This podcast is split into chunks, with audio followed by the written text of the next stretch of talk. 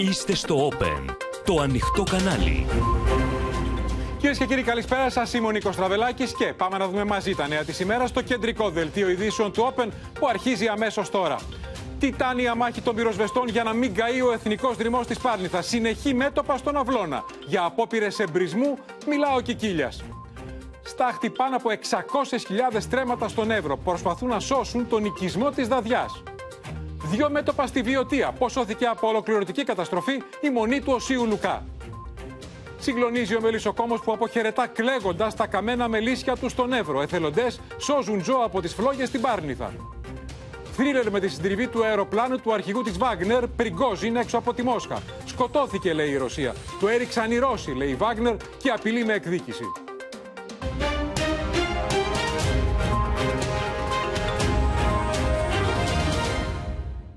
Μάχη με τις συνεχείς αναζωπηρώσεις, κυρίες και κύριοι, δίνουν ως αυτή την ώρα ισχυρές πυροσβεστικές δυνάμεις στην Πάρνηθα, όπου σήμανε συναγερμό στα ξημερώματα όταν μια έκρηξη φωτιάς από τους θυελώδεις ανέμους έφερε πάλι τις φλόγες κοντά σε οικισμούς στο Τελεφερίκ και στη λεωφόρο Πάρνηθας, με αποτέλεσμα να σταλούν μηνύματα εκένωσης από το 112. Την ίδια ώρα, ο Υπουργός Πολιτικής Προστασίας Βασίλης Κικίλιας έκανε λόγο για εννέα απόπειρες εμπρισμού στους πρόποδες της Πάρνηθας στον Αυλώνα από το πρωί, μιλώντας για αλητήριους εμπριστές που εγκληματούν και στέλνοντας μήνυμα μήνυμα δεν θα γλιτώσετε, θα σας βρούμε. Ήδη έχουν γίνει προσαγωγές υπόπτων. Τα στοιχεία από το Ευρωπαϊκό Παρατηρητήριο σοκάρουν για το μέγεθος της καταστροφής από τις μεγάλες φωτιές στον Εύρο, την Αττική και τις άλλες περιοχές. Μέχρι στιγμής φέτος το καλοκαίρι έχουν καεί πάνω από 1.200.000 τρέματα. Πάμε αμέσως στην Αδαμαντία Λιόλιου που είναι στην Πάρνηθα, στον ε, Γιάννη Ρίγο που είναι επίσης στην Πάρνηθα, στον Άγιο Ιωάννη το Ρώσο, στο Μενίδη εκεί από που πέρασαν οι φλόγες και έκαψαν σπίτια και στα δύο μέτωπα που αυτή την ώρα είναι τα πιο ενεργά στη Βιωτία. Ο, ο Αλέξανδρος Ξενικάκης, ο Γρηγόρης Ατρίδη θα μας δώσουν σε λίγο ζωντανά τις τελευταίες πληροφορίες. Πρώτα όμως, κυρίες και κύριοι, να δούμε το ρεπορτάζ από τη μάχη με τις αναζωπηρώσεις στην Πάρνηθα και τον πρωινό συναγερμό όταν από την έκρηξη φωτιάς απειλήθηκαν πάλι σπίτια. Δείτε το ελικόπτερο που σας δείχνει ο Κώστας ο Παπαδάτος και ο Φώτης ο Τσακύρογλου πόσο ε, χειρουργικές κινήσεις κάνει τώρα για να ρίξει νερό. Κοιτάξτε που φτάνουν οι φλόγες και που είναι το ελικόπτερο το οποίο θα κάνει μια στοχευμένη ρήψη για να σβήσει την ε, φωτιά σε αυτό το σημείο, να την, να την μαζέψουν σε ένα βαθμό. Ε, παλεύουν ασταμάτητα όλο το βράδυ και πάλευαν όλο το βράδυ και παλεύουν και σήμερα το πρωί για να μην επεκταθεί η φωτιά. Δείτε τον τεράστιο αγώνα που δίνουν εδώ. Έφτασε και ένα πυροσβεστικό όχημα. Πύρινος όλεθρο στην Πάρνηθα για τρίτη ημέρα. Με τις πυροσβεστικές δυνάμεις να δίνουν μια τιτάνια μάχη. Ε, είμαστε σε ένα πάρα πολύ επικίνδυνο σημείο. Τώρα δίπλα μας είναι οι εθελοντές ε, πυροσβέστες του κρυονερίου. Δείτε με αυταπάρνηση ρίχνουν και πάλι ε, νερό με τη μάνικα. Έκανε ρήψεις νωρίτερα και ένα ελικόπτερο. Δείτε το πολύ δύσκολο σημείο στο οποίο έχουν φτάσει τώρα οι πυροσβέστες. Ωστόσο, όπως βλέπετε, η φωτιά ε, αναζωπυρώνει διαρκώς. Ε, πετάγονται μεγάλες φλόγες, προσπαθούν να ρίξουν νερό. Έρχεται και ένα πυροσβεστικό όχημα εδώ. Ε, είναι δύσκολη η συνθήκη για τους ανθρώπους αυτούς, γιατί η φωτιά επεκτείνεται λόγω των έντονων ανέμων σε άκαυτα σημεία. Καταλαβαίνετε πόσο επικίνδυνο είναι αυτό στο σημείο στο οποίο βρισκόμαστε. Κάνει κι άλλο ένα δεύτερο ελικόπτερο για να ρίξει νερό, γιατί δεν είναι εύκολα προσβάσιμο το σημείο. Δεν μπορούν να φτάσουν εύκολα οι μάνικες εκεί. Τώρα η ατμόσφαιρα είναι αποπληκτική. Δείτε τη ρήψη που κάνει το ελικόπτερο. Ακόμη μια στοχευμένη ρήψη νερού σε αυτό το σημείο για να μπορέσουν να περιορίσουν τη φωτιά. Πλησιάζει τώρα και το πυροσβεστικό ε, όχημα. Θα τραβήξουν και οι πυροσβέστες μάνικες εδώ σε αυτό το σημείο. Το στοίχημα είναι οι φλόγες να μην περάσουν στην καρδιά του εθνικού δρυμού. Αγωνιώδεις οι προσπάθειες των δασοκομάντων που συμμετέχουν στην κατάσβεση. Βλέπετε λοιπόν είναι η πρώτη μονάδα των δασοκομάντος εδώ στο βουνό που έχουν απλώσει μάνικες, έχουν ανέβει σε ακόμη ένα επικίνδυνο σημείο, σβήνουν μικροαιστείες, κάνουν τεράστιο έργο αυτοί οι άνθρωποι, οι Έλληνες πυροσβέστες, πραγματικά με αυταπάρνηση, ανεβαίνουν σε όλα τα δύσβατα σημεία. Δείτε που έχουν ανέβει, έχουν ανέβει πάνω στο βουνό, έχουν τραβήξει μάνικες μέχρι εκεί πάνω για να σβήσουν τις μικροαιστείες γιατί ήρθαμε λίγο πιο κάτω σε άκαυτο σημείο. Εδώ λοιπόν ε, προσπαθούν να σβήσουν όλες τις αιστείες για να μην επεκταθούν στα άκαυτα κομμάτια. Μιλάμε για μια ε, αρκετά μεγάλη έκταση που έχει καλύψει συγκεκριμένη εστία, συγκεκριμένη πυρκαγιά η οποία έχει επεκταθεί και κινείται ανάλογα με την ε, φορά του ανέμου. Είναι μέσα σε χαράδρα, έχει βοηθήσει η μορφολογία του εδάφους. Στις δύο τα ξημερώματα η φωτιά στην Πάρνη θα έχει αρχίσει να φουντώνει ξανά, όπως μεταδίδει η Αδαμαντία Λιόλιου στην έκτακτη ενημέρωση του Open. Είναι εικόνες αποκάλυψης όπως λέγαμε και νωρίτερα. Είναι η Πύρνη Λέλαπα η οποία συνεχίζει τη δουλειά της δυστυχώς ανελαίητα να κατακαίει ε, το δάσος της ε, Πάρνηθας. Μια ώρα αργότερα η φωτιά παίρνει ανεξέλεγκτες διαστάσεις. Η ένταση των ανέμων δημιουργεί ένα εκρηκτικό φαινόμενο.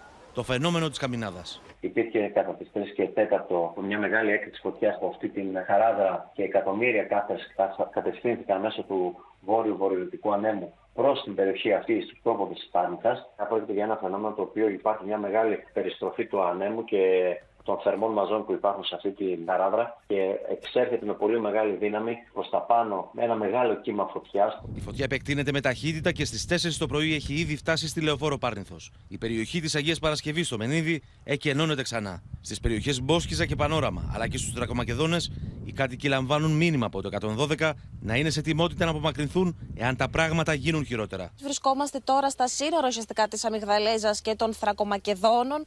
Δόθηκε εντολή εκένωσης εδώ στους ε, Θρακομακεδόνες. Ε, είδαμε και καθώς ε, ερχόμασταν στο σημείο αυτό ανθρώπους, πολίτες να έχουν βγει έξω και να εκενώνουν την περιοχή, να παρατηρούν εδώ το μέτωπο της φωτιάς. Είναι άλλη μια εφιαλτική νύχτα για τους κατοίκους των περιοχών στους πρόποδες της Πάρνηθας. Οι αστυνομικοί πήγαιναν πόρτα-πόρτα και ε, ζήταγαν από τους κατοίκους ε, να εκενώσουν την ε, περιοχή, να εγκαταλείψουν, τους βοηθούσαν για να φύγουν προς τη Βαριμπόμπη. Κάποιοι δεν έφευγαν, ήθελαν να παλέψουν μόνοι τους.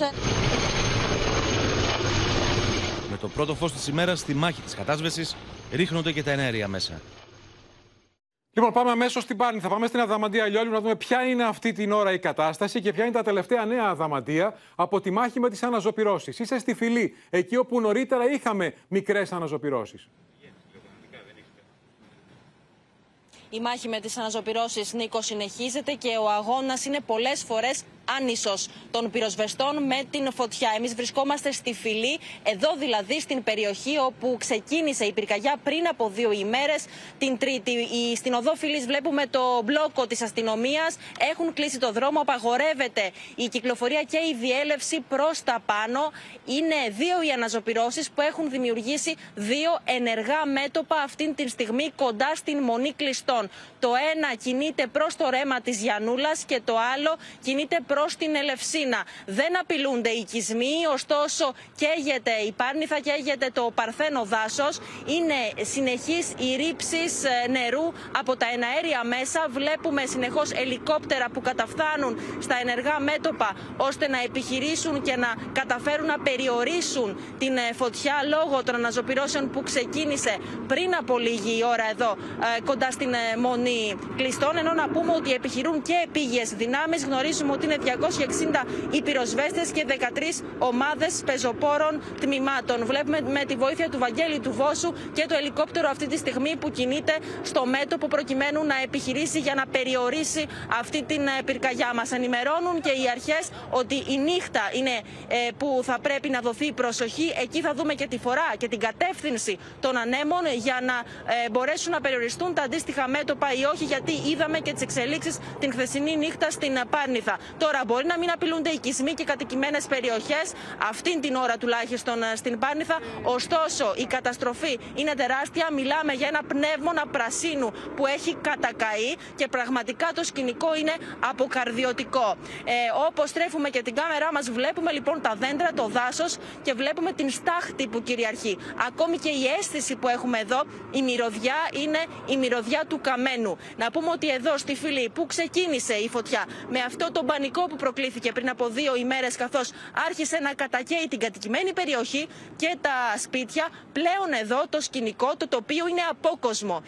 Υπήρχε η εκένωση λοιπόν της ε, φυλής και οι κάτοικοι εδώ δεν έχουν επιστρέψει ακόμη στα σπίτια τους. Επικρατεί μία σιωπή, επικρατεί μια ε, ηρεμία παντού, μια ανησυχητική ηρεμία, καθώς όλοι βρίσκονται Μάλιστα. σε ένα πανικό, σε μια ε, κατάσταση που δεν γνωρίζουν τι ακριβώς να περιμένουν τις, ε, τις επόμενες ημέρες. φυσικό, Η- Αδαμαντία, τα μετά από στοιχεία μια που τέτοια έχουμε καταστροφή. Από το Εθνικό παρατηρητήριο του- των δασικών είναι πάντως, Νίκο, κλείνοντας, να πούμε ότι είναι 1.200.000 στρέμματα Θα δάσους δούμε σε που λίγο, έχουν Αδαμαντία, καταρρεύσει αναλυτικά τα μέχρι στοιχεία που μας λες και για όλη την τις, Ελλάδα ε, και για την 23, Πάρνηθα και για τον ε, Εύρο. του Στοιχεία που Αυγούστου. είναι πραγματικά αποκαρδιωτικά. Πριν συνεχίσουμε, πριν πάμε στον Γιάννη Ρίγο, να δούμε πώς σήμανε το πρωί ο συναγερμός τα ξημερώματα. Ήταν 4 τα ξημερώματα, όταν από μια έκρηξη φωτιάς ε, είχαμε μεγάλη αναζωπήρωση. Βλέπετε εδώ που ξεκίνησε η φωτιά και που επέστρεψε. Εκεί που ήταν τώρα η Αδαμαντία, μονή κλειστών ε, και φιλή. Προχώρησε λοιπόν η φωτιά. ε, Μια καμινάδα από τη Χαράδρα. Πάμε στην, στο επόμενο βήμα. Βλέπετε τις περιοχές στις οποίες εστάλει μήνυμα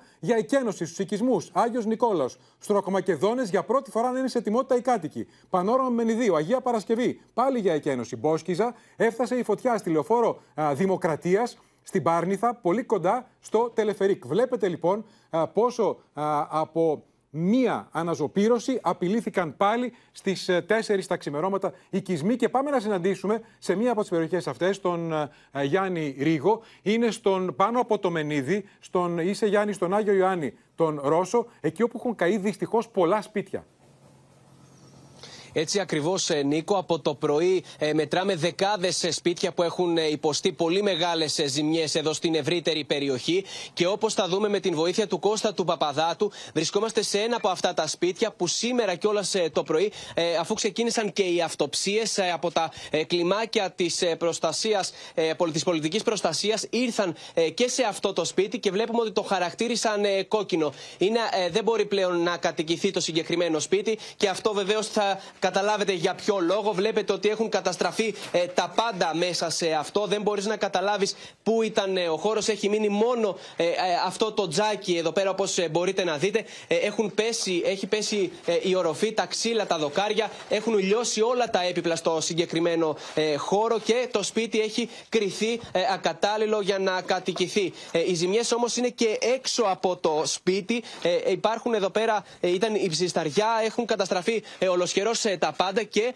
ε, σύμφωνα ε, θα μας μιλήσει κιόλας και ο κύριος ε, Κλεάνθης, ο ιδιοκτήτης ε, του σπιτιού. Έμενε εδώ μαζί με την ε, σύζυγό του. Πλέον δεν μπορούν να μείνουν εδώ. Ήταν η κύρια ε, κατοικία τους και στο πάνω σπίτι έμενε η κόρη του ε, μαζί με την οικογένειά της και δύο ε, παιδιά. Ε, είναι πολύ δύσκολες ε, οι συνθήκες. Ε, κύριε Κλεάνθη, ε, είμαστε στον ε, αέρα. Εσείς ε, χθες κατά τη διάρκεια της ε, φωτιάς ήσασταν εδώ, περικύκλωσε το σπίτι σας. Θέλουμε να μας πείτε ε, τι ακριβώς ε, συνέβη. Ήσασταν εδώ; Ναι, εδώ ήμουνα, δεν έφυγα καθόλου. Έδιωξα την οικογένειά μου μία η ώρα τη νύχτα και εγώ παρέμεινα εδώ με το μηχανάκι να ανεβοκατεβαίνω. Έφυρα τα πυροσβεστικά οχήματα απ' έξω από το σπίτι.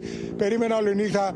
Έβλεπα τη φωτιά που ερχόταν α, από τη Χασά και 5.30 ώρα το πρωί βγήκε στην περιοχή τη δικιά μας. Δυστυχώς εκείνη την ώρα ή ευτυχώς τη φωτιά την, περι, την, την περιορίσανε και έφυγε η φωτιά προς τα πάνω προς την Πάρνηθα. Μετά με έναν διαξαφνικό διαφορετικό άνεμο γύρισε η φωτιά στις 10 η ώρα το πρωί, 11 και μου κόψε το σπίτι όλος καιρός.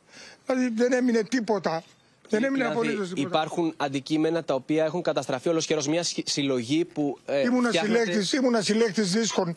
40 χρόνια κατέβαινα στο μοναστηράκι και είχα μία συλλογή πολύ αξιόλογη. Το γνωρίζουν όλοι οι συλλέκτες. Η συλλογή μου ήταν εδώ μέσα, σε αυτό το χώρο εδώ πέρα. Είχα 40-35 βινίλια από δίσκους γραμμοφώνου από το 1905 μέχρι ε, 15.000 ε, 45 Τα- και ε, εδώ μέσα ήταν όλα, όλα, μου, όλα μου τα όνειρα ήταν εδώ μέσα. Ήμουν συλλέκτης πάρα πολύ καλός και συνεργάζομαι και με τους φίλους μου τους συλλέκτες. Το γνωρίζουν αυτό, το ξέρουν. Τι να πει κανείς, Δεν Γιάννη, μπορώ σε να αυτόν τον συγκινηθεί. άνθρωπο; Η Δεν μπορώ, ψυχή κύριε μαυρίζει. Στραβελάκη. Τι να του πει κανείς που Αυτό σε το σπίτι λίγη το έχω ώρα. κάνει πέτρα, πέτρα κύριε Στραβελάκη. Τι να, τι, τι Είναι να σου πούμε προσωπική μου δουλειά πραγματικά; όλο αυτό το σπίτι. Είναι αυτό που λένε αρκετοί ε, πολίτες, ε, ότι αυτό που ζητούν είναι να μπορέσουν να πάρουν όσα χρήματα γίνεται από τις αποζημιώσεις, έτσι ώστε να μπορέσουν να χτίσουν ξανά και να αποκτήσουν ζωή τα συγκεκριμένα ε, σπίτια. Ε, βλέπουμε εδώ πέρα τις ε, ανυπολόγιστες καταστροφές και να σου πω, ε, Νίκο, ότι Ναι, το Γιάννη. συγκεκριμένο σπίτι ε, εδώ και τα τελευταία χρόνια, πάρα πάρα πολλά χρόνια, το έκτισε μόνος του ο κύριος Κλεάνθης. Ε, λιθαράκι, λιθαράκι. Αυτό είναι που μας έλεγε, το έχει χτίσει μόνος του. Είναι με προσωπική μου δουλειά, κύριε Στραβελάκη. Όλο αυτό το σπίτι που βλέπετε, 40 χρόνια, 35 χρόνια παιδευόμουν και είναι όλο με προσωπική μου δουλειά. Το έχω κάνει μόνος μου με τα χέρια μου και, και με φίλους συνεργάτες που ερχόσαν και με βοηθάγανε. Όλο ήταν μία-μία πέτρα, ήταν ένα όνειρο ζωής αυτό το σπίτι να το φτιάξω, γιατί μεγάλωσα σε μια φτωχογειτονιά. Και έπρεπε να κάνω κι εγώ τα όνειρά μου πραγματικότητα. Δυστυχώς όμως αυτά τα όνειρα καταρρεύσανε για ένα δευτερόλεπτο, κύριε Στραβελάκη. Θέλω από την πολιτεία μια βοήθεια, κύριε Στραβελάκη. Τίποτα άλλο δεν ζητάω. Να αποκαταστήσω τα εγγόνια μου. Εμένα η ζωή μου τελείωσε. Εγώ είμαι 73 χρονών άνθρωπος. Αλλά άμα μου δώσει η πολιτεία το κουράγιο, μπορώ να ξαναγίνω 30 για να το ξαναφτιάξω. Τι να σας πω, έχω συγκινηθεί. Δεν μπορώ άλλο να μιλήσω. Σας ευχαριστώ. Τι να πω, ε, πραγματικά δεν μπορώ να σας πω σας δίνουμε κουράγιο, γιατί ξέρετε δεν είναι ότι η εικόνα μας μαυρίζει την ψυχή, είναι ότι εσείς είδατε και το είπατε με τόση αξιοπρέπεια να γίνονται σε λίγα λεπτά στάχτη, οι κόποι, τα όνειρα μιας ολόκληρης ζωής και τα σχέδιά σας. Εύχομαι να βρείτε τη δύναμη να την αντιμετωπίσετε και η πολιτεία να σταθεί γρήγορα δίπλα σας για να μπορέσετε να ξαναστήσετε το σπιτικό σας που ήταν ολόκληρη η ζωή είστε σας. καλά. Ευχαριστούμε πολύ και κουράγιο. Τίποτα άλλο δεν έχουμε να σας πούμε. Ευχαριστούμε Να- πολύ και τον να είστε Γιάννη καλά, κύριε Ρίγο. Στραβελάκη, Τώρα, ευχαριστώ μια πάρα αιτία πολύ. που σήμανε. Εμείς σας ευχαριστούμε. Εμείς σας ευχαριστούμε και κουράγιο. Μια αιτία που σήμανε συναγερμό το πρωί ήταν η μεγάλη αναζωπήρωση στην Πάρνηθα, στην περιοχή που είδατε. Η δεύτερη αιτία ήταν η, τα εννέα καινούργια μέτωπα στον Αυλώνα, στην βόρεια πλευρά τους, στους πρόποδες της Πάρνηθας, με τον Υπουργό Προστασίας, ε, Πολιτικής Προστασίας, τον Βασίλη Κικίλια, να μιλά για απόπειρα εμπρισμού από συγκεκριμένους ανθρώπους. Έχουν γίνει προσαγωγές, θα δούμε σε λίγο τα νεότερα, και να κάνει λόγο για αλητήριους εμπριστές που θέτουν σε κίνδυνο ανθρώπινες ζωές. Πάμε να δούμε το ρεπορτάζ αμέσως μετά ζωντανές συνδέσεις με όλα τα νεότερα. Η ώρα είναι 12 και 12 το μεσημέρι. Για ένα τη φορά μέσα σε περίπου 4 ώρες σημαίνει συναγερμός. Πυρκαγιά έχει ξεσπάσει μέσα στο δάσος. Ο Κώστας Ασημακόπουλος και το συνεργείο του Open βρίσκονται στο σημείο και καταγράφουν μια νέα αιστεία φωτιάς. Από εδώ ξεκινάει το ανατολικότερο κομμάτι της Πάρνηθας και στο βάθος είναι η, το άγριο κομμάτι, το παρθένο κομμάτι του το βούτυμα της Πάρνηθας που λέμε από πίσω. Στον αυλώνα επικρατεί αναστάτωση. Οι πυροσβεστικές δυνάμεις πέφτουν στην πυρκαγιά που έχει ήδη πάρει διαστάσεις, μαζί και αστυνομικοί. Οι καταγγελίες για εμπρισμού διαδέχονται η μία την άλλη. Λίγη ώρα αργότερα από τα πλέον επίσημα χείλη περιγράφεται σχέδιο εμπρισμών στην περιοχή. την ώρα που οι δυνάμεις του πυροσβεστικού σώματος, οι εθελοντές μας και όλη η πολιτική προστασία δίνουν τεράστιες μάχες για την αντιμετώπιση πυρκαγιών που εκδηλώνονται σε όλη την επικράτεια. Και κάποιες από αυτές παίρνουν ανεξέλεκτες διαστάσεις λόγω των θηλωδών ανέμων. Κάποιοι αλητήριοι εμπριστές βάζουν φωτιές θέοντας σε κίνδυνο τα δάση, τις περιουσίες και πρωτίστως τις ανθρώπινες ζωές στους πρόποδες της Πάρνηθας, στην περιοχή Αυλώνα. Από τις 8 το πρωί έγιναν 9 απόπειρες εμπρισμού. 8 και 13 στην περιοχή του Αυλώνα γίνεται η πρώτη προσπάθεια. Στις 8 και 57 στην περιοχή Σικάμινο άλλες τρεις προσπάθειες. Το ίδιο και στις 9 και 47. Περίπου μία ώρα μετά βόρεια του Αυλώνα γίνεται άλλη μία προσπάθεια εμπρισμού. Τελικά, μία ώρα μετά θα γίνει άλλη μία προσπάθεια στους πρόποδες της Πάρνηθας. Σε αυτή την περίπτωση η φωτιά παίρνει διαστάσεις. Κάτοικοι της περιοχής αναφέρουν στις αρχές ύποπτες κινήσεις ενός ασημείου αγροτικού. Οι αστυνομικοί εντοπίζουν το όχημα και ακολουθεί καταδίωξη. Πήγε να διαφύγει, τον είδαν διαφορετικοί. Ε, από ό,τι ξέρουμε, άνθρωποι ήταν μάρτυρες ε, της ύποπτης κίνησής του. Την ίδια στιγμή οι πυροσβεστικές δυνάμεις καταφέρουν να ελέγξουν και αυτή την αιστεία πυρκαγιάς. Οι αξιωματικοί συνομιλούσαν με τους ανωτέρους τους και έδιναν αναφορές σχετικά με τα 10 περιστατικά που αντιμετώπισαν, τα οποία ήταν πάρα πολύ κοντά. Ωστόσο, ε, για, για αυτό ήταν και σε ετοιμότητα. Αν ήταν πιο μακριά ή ε, χάνονταν κι άλλος ο χρόνος, δε- η κατάσταση θα ήταν πολύ χειρότερη. Όπως καταγγέλει ο Δήμαρχος Οροπού, πολλοί ήταν οι κάτοικοι που είδαν το δρομολόγιο του ασημεί αγροτικού. Σε αρκετές από τις αιστείες των πυρκαγιών που πήγαμε, είδαμε να απομακρύνεται το ίδιο αυτοκίνητο. Μας λέγανε οι κάτοικοι ότι ήταν αυτό το συγκεκριμένο αυτοκίνητο που απομακρυνόταν. Και στην τελευταία πυρκαγιά το ίδιο πάλι αυτοκίνητο. Εγκληματείτε ενάντια στη χώρα, δεν θα γλιτώσετε, θα σας βρούμε, θα λογοδοτήσετε στη δικαιοσύνη. Οι αρχές έχουν εξαπολύσει ανθρωποκυνηγητό για τους υπόπτους και ήδη έχουν προχωρήσει σε τέσσερις προσαγωγές στον Αυλώνα και στο Μενίδη. Λοιπόν, πάμε αμέσως στον Κώστα Σιμακόπουλο που είναι στον Αυλώνα και από το πρωί καταγράφει ζωντανά Κώστα, καλησπέρα, στο Open αυτά τα νέα μέτωπα και μας δίνει όλες τις πληροφορίες και τις υποψίες και τα στοιχεία που εξετάζουν οι αρχές για το κατά πόσον επρόκειτο για εμπριστές οι οποίοι ήθελαν να κάψουν την βόρεια πλευρά στους πρόποδες Πάρνηθα. Κώστα.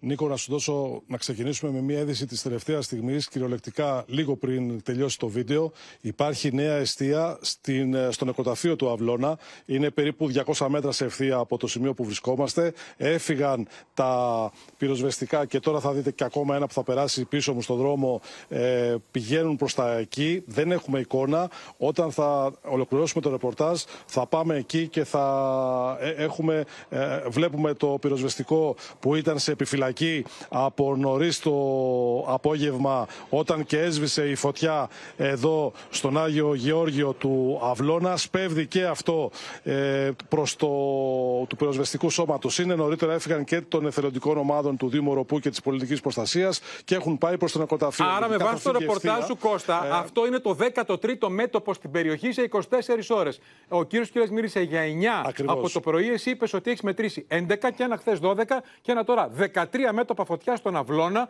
στους βόρειους πρόποδες της Πάρνηθας, τις τελευταίες 24 ώρες. Αυτό κανονικό δεν είναι. Ε, ο κύριος, ο κύριος Κικίλιας προφανώς την ώρα που έκανε την ενημέρωση ήταν 9. Στη συνέχεια έγιναν τα υπόλοιπα μέτωπα και βάζουμε και το χθεσινό που είχαμε Άρα έχουμε 13 ε, εδώ κοντά στη Μαλακάσα. Όλα, Ακριβώς. Όλα ξεκίνησαν το πρωί για, για τη σημερινή μέρα. Ξεκίνησαν γύρω στις 8 με το πρώτο μέτωπο που ξέσπασε κοντά στις φυλακές ανηλίκων Αυλώνος στο δρόμο μεταξύ του Αυλώνα και της ε, Μαλακάσας. Άμεσα οι πυροσβεστικοί και οι θελοντικέ ομάδες έπιασαν το, την αιστεία. Στη συνέχεια και μετά από περίπου 20 λεπτά από την άλλη πλευρά της Εθνικής Οδού, στο Σύριο, στο ύψος του Σύριου, για να καταλάβουμε, υπάρχει το πανέμορφο χωριουδάκι, το ασπροχώρι Μπούγα, που το έλεγαν ε, στο παρελθόν. Εκεί ξεπίδησαν τρει-τέσσερι ε, ε, εστίε ταυτόχρονα. Όλα, επειδή έχω το ρεπορτάζ λίγο πριν, μίλησα με αξιωματικούς εδώ της ε, ασφαλείας του Ροπού που έκαναν πάρα πολλή δουλειά και ήταν αυτοί που συνέλαβαν. Και όσο μιλάς, είναι οι εικόνες που βλέπουμε, που μας έστειλες. Που μας έστειλες και έχεις καταγράψει εσύ. Ακριβώς και μάλιστα γίναμε και μάρτυρες ε, στα 50 μέτρα που ξέσπασαν δύο, δύο αιστείες. Τι συνέβη τώρα; Η κίνηση του αυτοκινήτου, ε, ένα σημείο ε, φορτηγάκι που έκανε βόλτες νωρίτερα, κίνησε τις υποψίες ενός επαγγελματία που ασχολείται με τα ζώα ε, και ενός βοσκού, οι οποίοι μάλιστα επειδή τον γνωρίζουν, γιατί ο άνθρωπος αυτός είναι εδώ από τον Αυλώνα και περιφέρεται χωρίς να τους λέει καλημέρα και χωρίς να τους μιλάει με πολύ νευρικές κινήσεις και μάλιστα είναι πολύ κοντά σε όλα τα μέτωπα. Ε, έτσι όταν έγιναν οι πρώτες έρευνες των αξιωματικών ε, έκαναν αυτή την κατάθεση. Ε, και από εκεί και πέρα με τη μεγάλη κινητοποίηση που υπήρξε μετά και την επικοινωνία που είχε ο Δήμαρχος Οροπού Γιώργος Γιασιμάκης με τον Γενικό Γραμματέα του Υπουργείου Δημόσιας Τάξης υπήρξε πολύ μεγάλη κινητοποίηση και της ομάδας Δίας αλλά και της ασφάλειας Βορειοανατολικής Αττικής και έτσι συνελήφθησαν, μάλλον προσήχθησαν δύο άτομα. Ο ένας ο ένας συνελήφθη, είναι, έχει μετατραπεί σε σύλληψη. Μην εδώ γιατί αυτό. υπάρχουν νεότερα. Η Μίνα Καραμίτρου θα μας ενημερώσει αμέσως. Είναι αποκαλυπτικό το ρεπορτάζου. Είδαμε και τις εικόνες που εσύ κατέγραψες από αυτά τα μέτωπα. Σε ευχαριστούμε για οτιδήποτε νεότερο για αυτό το 13ο μέτωπο στον Αυλώνα. Θα μας ενημερώσεις, το παρακολουθείς όπως είπες. Πριν πάμε στη Μίνα Καραμίτρου, να δούμε για να καταλάβουμε. Ε, βλέπουμε τα μέτωπα, αν μπορεί να ε, μετακινηθεί ο χάρτης, βλέπουμε πού ήταν τα προηγούμενα μέτωπα και αν προχωρήσει θα δούμε αν μπορεί να προχωρήσει ακριβώς ο χάρτης. Πού είναι αυτά τα 13 με αυτό που μας είπε τώρα ο Κώστας Σιμακόπουλος, μέτωπα είναι στον Αυλώνα. Είδατε ότι είναι στην βόρεια πλευρά, στους πρόποδες Πάρνηθα. Για να καταλάβετε και την απόσταση από τα προηγούμενα μέτωπα και την πρωινή αναζωπήρωση και το, όλο το κομμάτι που έχει γίνει στάχτη στην uh, βόρεια πλευρά του Μενιδίου. Πάμε λοιπόν στη Μίνα Καραμίτρου. για να δούμε μήνα τις ε, τελευταίες πληροφορίες.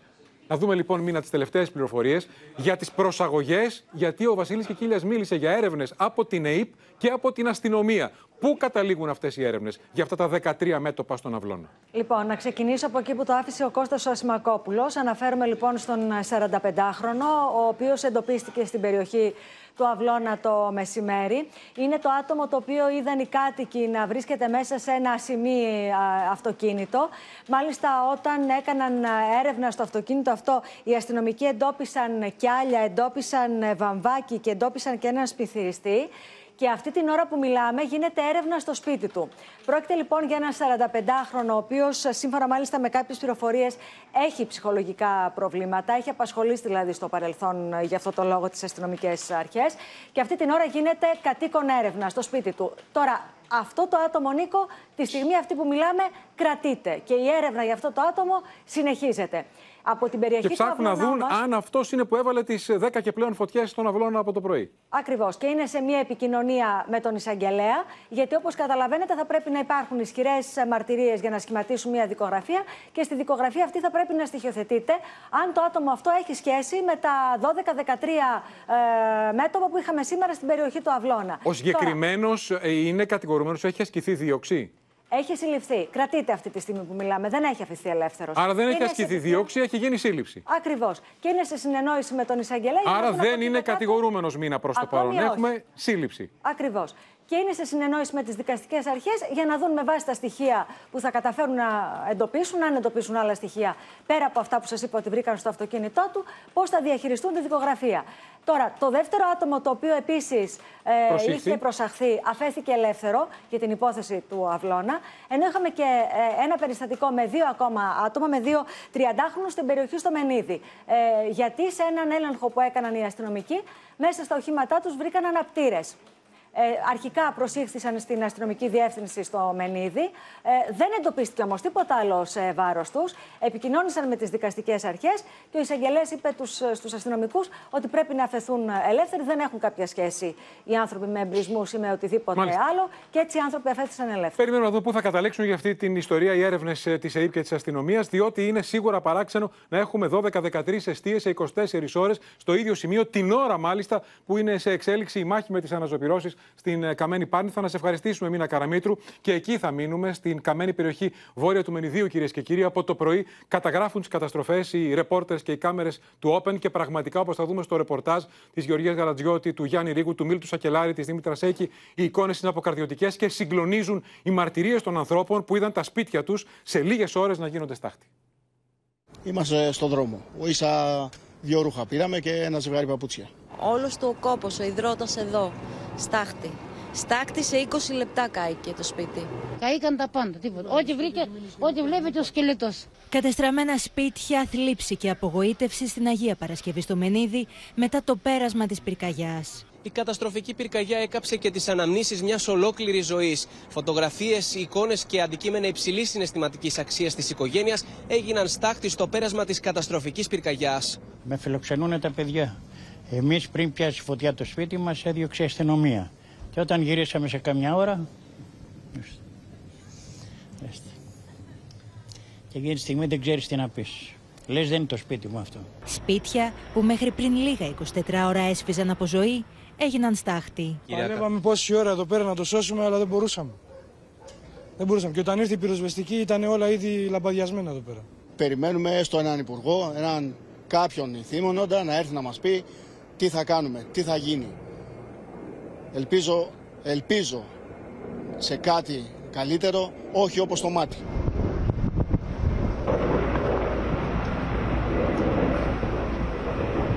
Κλίμακιο της πολιτικής προστασίας βρίσκεται στην περιοχή της Αγίας Παρασκευής και διενεργεί ελέγχους σε κατοικίες που έχουν καταστραφεί ολοσχερός από την πυρκαγιά. Ο πατέρας μου είχε αυτό το σπίτι, το χτίσε μόνος του. Ωραία, μέσα σε 20 λεπτά το πολύ έγινε παρανάλωμα. Είδαμε πυροσβεστικό δίπλα στο στενό να μην ρίχνει νερό, να μας κοιτάει, να του λέμε ρίξε μόνο η σκεπή έχει πάρει και να μας λέει δεν μπορώ και να ρίχνεις στο χώμα. Ένα βιτεοφόρο από εδώ να μας λέει του Δήμου ότι δεν φτάνει η μάνικα. Η πυρηνή λέλαπα έλειωσε δεκάδες οικήματα. Κάτοικοι που έχασαν τα σπίτια τους, όπως λένε, έμειναν στο δρόμο. Είμαστε στον δρόμο, πέντε άτομα. Και είναι και η γιαγιά. Η γιαγιά τώρα είναι σε ένα συγκινή. Είμαστε πέντε άτομα στον δρόμο. Εγώ τι, τι να κάνω, πώς να τους βοηθήσω; Και εγώ έχω τρία μικρά παιδάκια, τι θα κάνω; Παρανάλωμα του πυρός έγινε μέσα σε λίγα λεπτά αυτό το σπίτι στην Αγία Παρασκευή. Η φωτιά έκαψε τα πάντα στο πέρασμά της, προκαλώντας ανεπανόρθωτες ζημιές και ό,τι έχει απομείνει είναι στάχτες και αποκαίδια. Εικόνες ολικής καταστροφής και στο μετόχι. Η αναζωπήρωση που ξέσπασε σε χαράδρα της Πάρνηθας άρχισε να εξαπλώνεται λίγο μετά τις 3 τα ξημερώματα και γύρω στις 4 κατέβηκε εδώ στα πρώτα σπίτια στο μετόχι. Δεν υπάρχει τίποτα και στον πάνω όροφο δεν υπάρχει καν ταβάνι.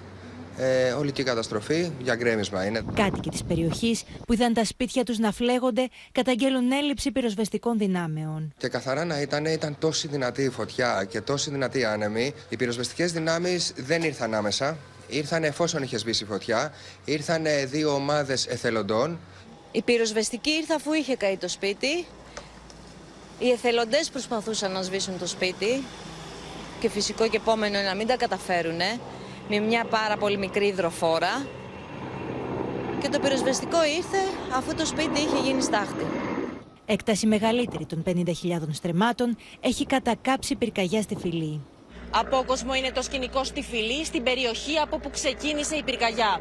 Καμένα δέντρα, κατεστραμμένα οικήματα, ενώ τα καλώδια της ΔΕΗ είναι πεσμένα στο έδαφος. Αυτή τη στιγμή υπάρχει ενεργό μέτωπο στο φρούριο της φυλής και τα ενέργεια μέσα επιχειρούν. Η φωτιά που βλέπετε είναι πίσω από το σπίτι μου περίπου στα 150 μέτρα. Εκενώνεται όλη η περιοχή. Δυστυχώς πληρώνουμε τις αμέλειες των υπευθύνων. Το σπίτι του υποψήφιου Δημάρχου Αχαρνών Χρήστου Ηλιάδη παραδόθηκε στις φλόγες.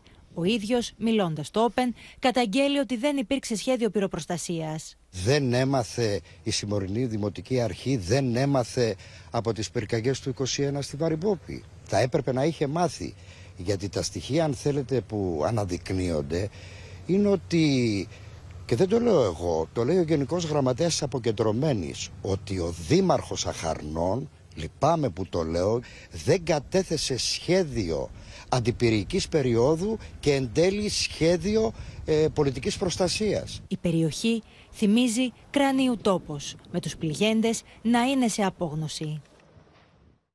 Πόνος, οργή αλλά και σοβαρές καταγγελίες και για έλλειψη μέτρων προληπτικών αλλά και για έλλειψη βοήθειας στη στιγμή που την ήθελαν και την είχαν ανάγκη οι κάτοικοι της περιοχής. Καταγγελίες που χρειάζονται απαντήσεις. Πάμε εκεί, πάμε στην Αγία Παρασκευή, πάνω από το Μενίδη, εκείνο Μίλτος Σακελάρη, για να μας δώσει και εκείνος την εικόνα, γιατί εκεί, Μίλτο, είναι τα περισσότερα καμένα σπίτια.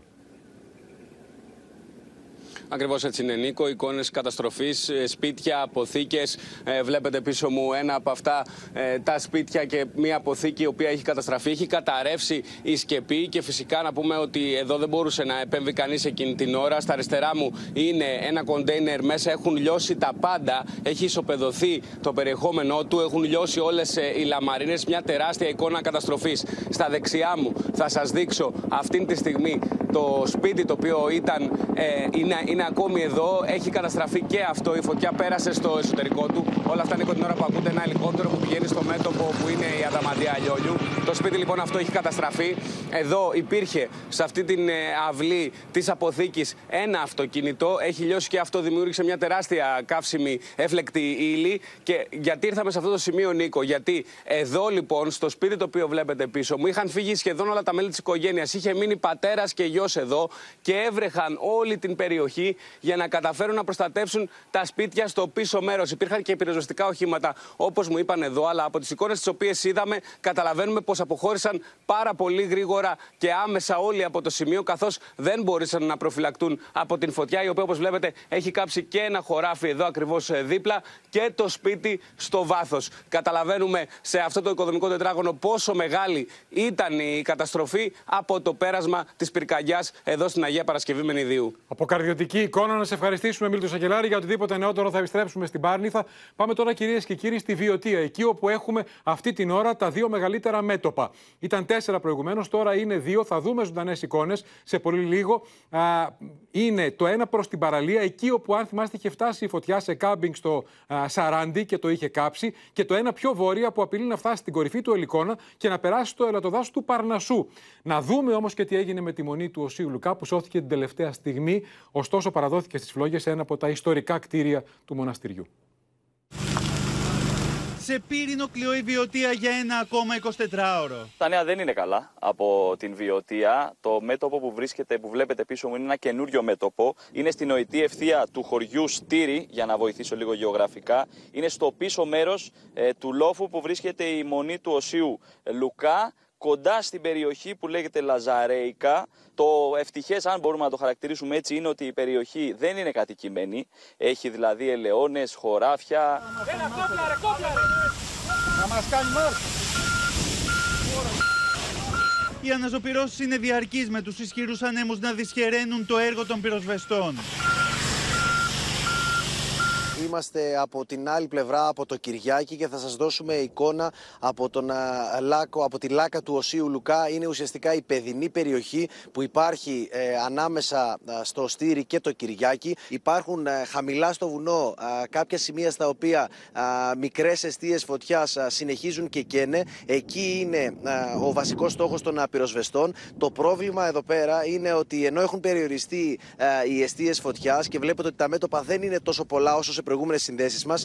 Ε, συνεχίζουν ε, οι άνεμοι προς ε, διάφορες κατευθύνσεις. Η έντασή τους δεν έχει κοπάσει. Η νύχτα στα πύρινα μέτωπα της βιωτεία ήταν εφιαλτική. Υπάρχουν πολύ έντονες αναζωπηρώσει και εδώ πέρα χάνει βήματα και μέτρα και η ε, πυροσβεστική, η οποία προφανώς και κάνει υπεράνθρωπες προσπάθειες, αλλά δεν καταφέρνει γιατί έχετε μπροστά σας την εικόνα που σας δίνει ο Βασίλης Βαφίδης. Υπάρχει ένας λόφος. Σε αυτό το λόφο, σε δευτερόλεπτα νομίζω, παρότι κινείται παράλληλα ο άνεμος, ότι η φωτιά θα τον περάσει. Οι αναζωπηρώσεις ήταν συνεχή και το πύρινο μέτωπο κατευθυνόταν προς τον οικισμό Στήρι. Θα προσπαθήσουμε να προσεγγίσουμε όσο γίνεται, γιατί γίνεται και αποπληκτική ατμόσφαιρα.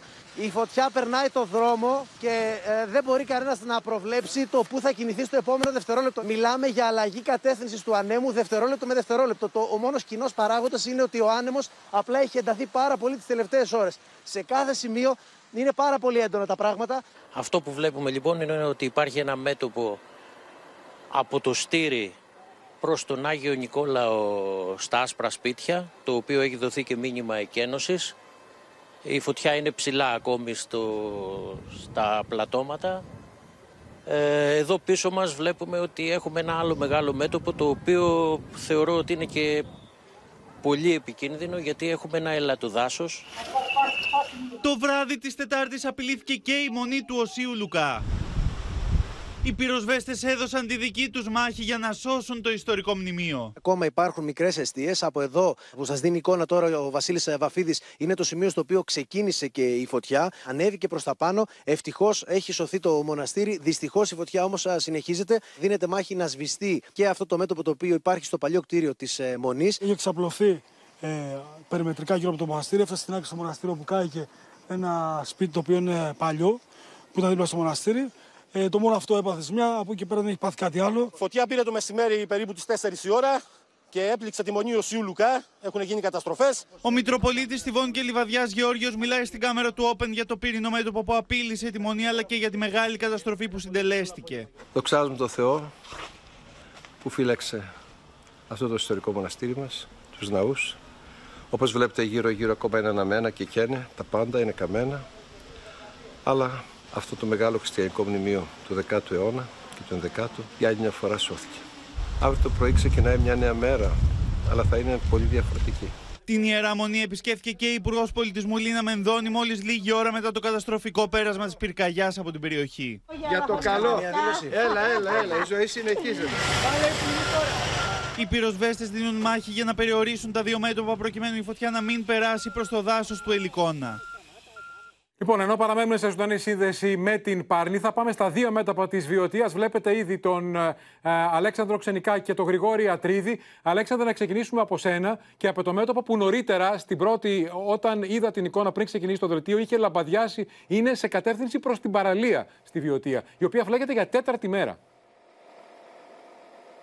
Σωστά. Σωστά. Είμαστε στην καρδιά ε, του νέου μετόπου στον νομό Βιωτίας, ένα μέτωπο που ξεκίνησε ε, σήμερα στις 2 το μεσημέρι και μέσα σε ελάχιστα λεπτά, μέσα από ελάχιστα λεπτά με ηλικιώδη ταχύτητα και προφανώς με την βοήθεια των ισχυρών ανέμων έφτασε μέχρι και τον δρόμο. Είναι πίσω μας, έχουμε αφήσει πίσω μας το χωριό Κυριάκη για να σας βοηθήσω γεωγραφικά. Έχουμε αφήσει πίσω μας το χωριό Κυριάκη και ο δρόμος αυτός που βλέπουμε στα πλάνα μας είναι ο, χωριός που, ο δρόμος που οδηγεί προς το χωριό ε, Παναγία Καλαμιώτησα που είναι παραλιακός. Δηλαδή σε ελάχιστα μέτρα από το σημείο που βρισκόμαστε εδώ ε, στα δυτικά είναι ο Κορινθιακός κόλπος. Μέσα σε ελάχιστα λεπτά επαναλαμβάνω από έναν ε, λόφο που βρίσκεται πίσω από, το, από τη μονή του Οσίου Λουκά ε, η φωτιά κατέγραψε μέσα σε ελάχιστα λεπτά και με τεράστια ταχύτητα μια διαδρομή περίπου 1,5-2 χιλιόμετρων για να φτάσει ως εδώ και στον ε, δρόμο που βρισκόμαστε εμείς δεν έχει ε, σβήσει ακόμα το μέτωπο αλλά αυτό εδώ που βλέπετε είναι το τελευταίο σημείο πρασίνου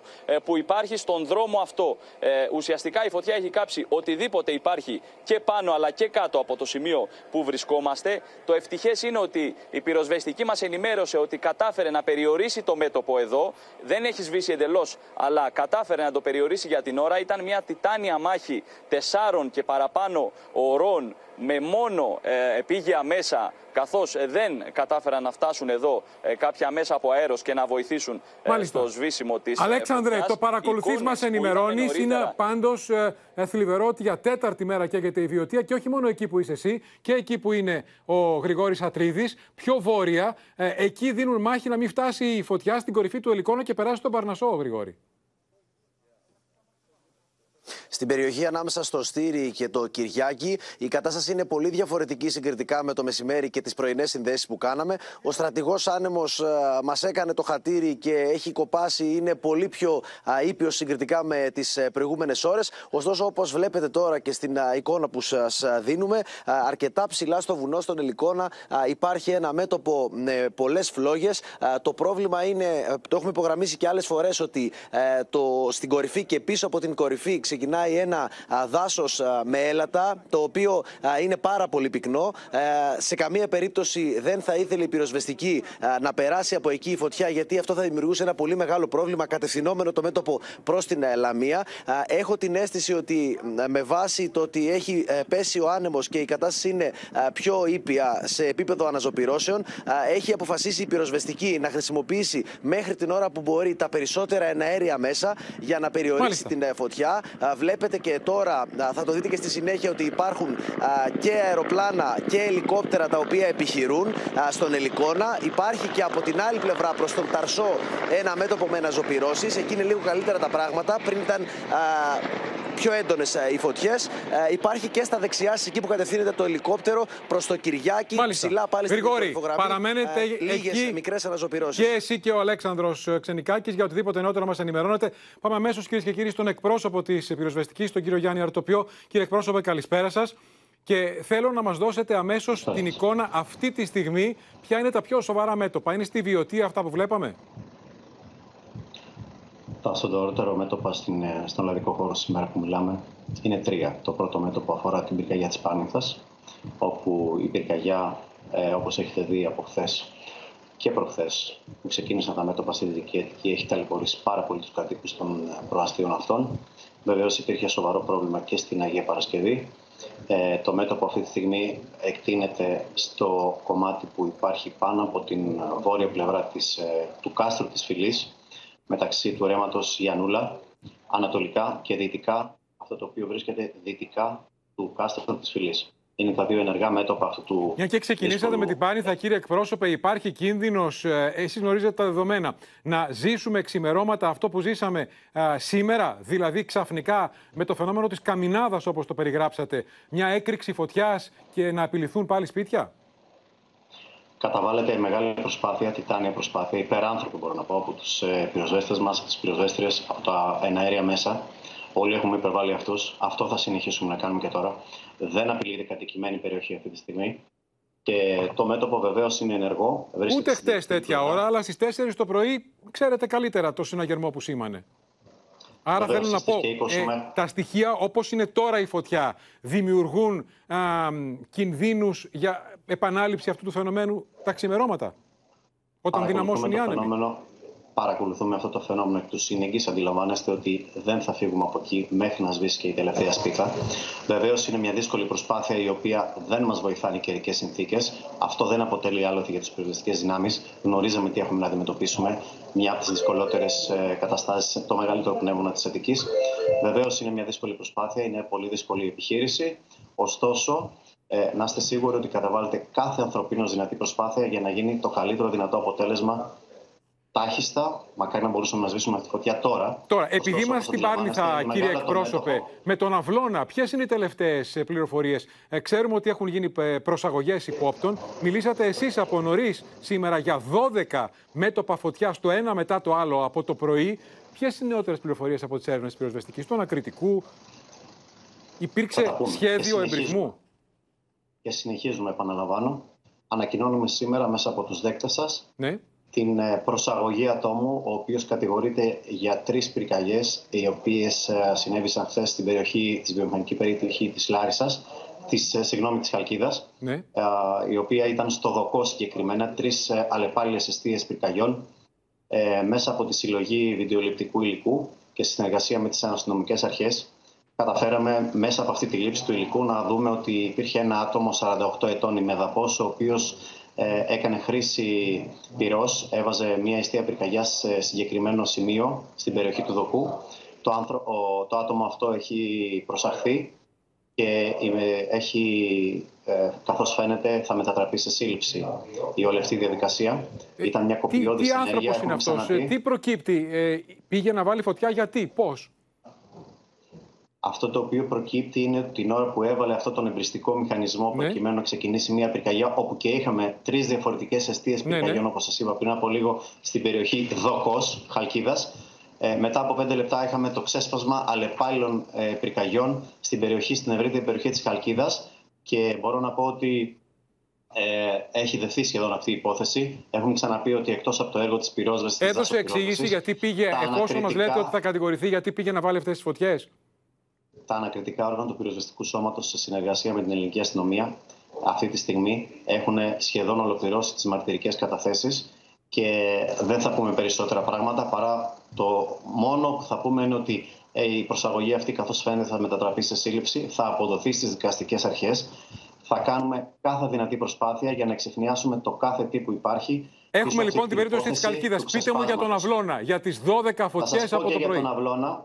Δεν έχω τελειώσει ακόμα. Στη Χαλκίδα λοιπόν αναζητείται στα όρια της αυτόφορης διαδικασίας και έτερο άτομο το οποίο ε, αναζητείται. Δεν έχει βρεθεί ακόμη. Είμαστε σε αναζήτηση μαζί με τις αστυνομικές αρχές προκειμένου να διαλευκανθεί αυτή η υπόθεση του ξεσπάσματος, του ξεσπάσματος αλλεπάλληλων ε, συμβάντων πυρκαγιών στην περιοχή της Χαλκίδας σε μια πολύ νευραλγική περιοχή. Γνωρίζετε ότι έχουμε σε εξέλιξη πυρκαγιά αυτή τη στιγμή, η οποία δεν έχει κλείσει και στην περιοχή της Αρτάκης. Βέβαια. Αντιλαμβάνεστε λοιπόν ότι το ανακριτικό μας έργο δεν σταματάει ποτέ. Θα αποδοθούν στη δικαιοσύνη αυτοί οι οποίοι κάνουν αυτές τις έκνομες ενέργειες, από πρόθεση αυτή τη στιγμή μιλάμε, και να είστε σίγουροι όλοι σας ότι το πυροσβεστικό σώμα σε συνεργασία με όλες τις δημόσιες αρχές και δι τις αστυνομικές αρχές θα κατορθώσουμε να αποδώσουμε στη δικαιοσύνη αυτούς τους ανθρώπους οι οποίοι ε, προβαίνουν σε Άρα τέτοιες αναζητείτε και ενέργειες. δεύτερο άτομο για τις, ε, όπως μας λέτε εσείς, απόπειρες εμπρισμού ε, πάνω έξω από τη Χαλκίδα. Πάμε στον Αυλώνα τώρα.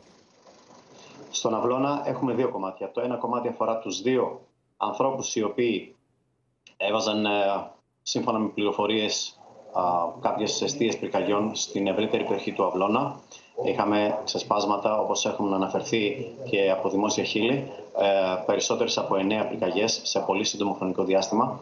Η μία προσαγωγή έχει μετατραπεί σε σύλληψη και γίνεται λήψη μαρτυρικής κατάθεσης. Ήδη συ- βρισκόμαστε σε αυτή τη διαδικασία όπου συλλέγονται τα στοιχεία, συλλέγονται οι μαρτυρικές καταθέσεις και θα υπάρχει ένα ολοκληρωμένο πόρισμα για την περίπτωση αυτή.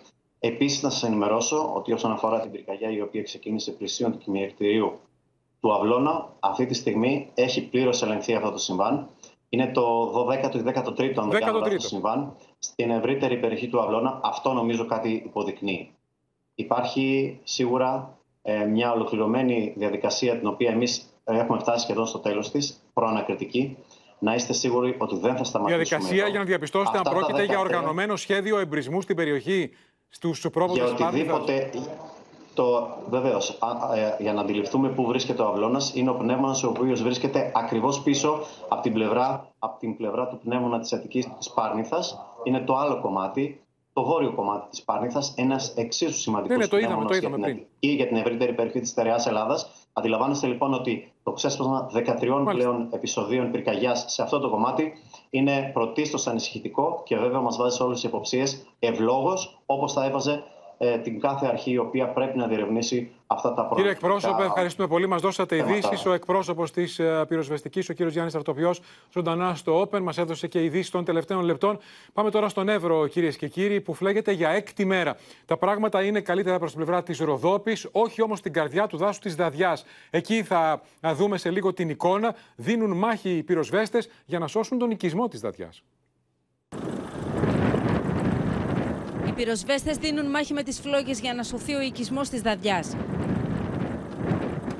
Δασοπυροσβέστες, εθελοντές και κάτοικοι συνεχίζουν να δημιουργούν αντιπυρικές ζώνες για να ανακόψουν την πορεία της φωτιάς. Γίνεται μια μάχη κυρίως στη Δαδιά. Το θέμα είναι η Δαδιά να μην αποτελεί πάλι κίνδυνο για την υπόλοιπη περιοχή.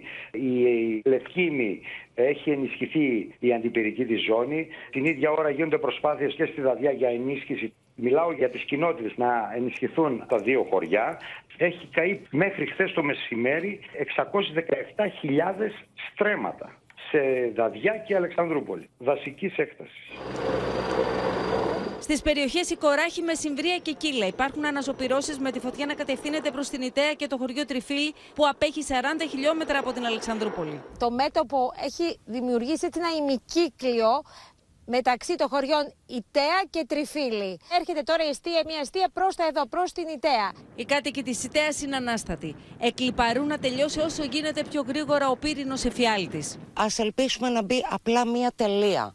Να σταματήσει αυτό το πράγμα. Κάποια στιγμή να πάρει ένα τέλος. Γιατί είναι, είναι συνέχεια. Είναι φίλοι μας, είναι γνωστοί μας, είναι η οικογένειά μας, ε, είναι οι επιχειρήσεις μας. Πονάει η καρδιά μας. Οι φλόγες που βλέπετε πίσω μου πλησιάζουν τα χωριά Τριφύλη και Ιταία. Οι κάτοικοι με τα τρακτέρ τους δημιουργούν αντιπυρικές ζώνες έτσι ώστε να μην κινδυνεύσουν οι δύο οικισμοί.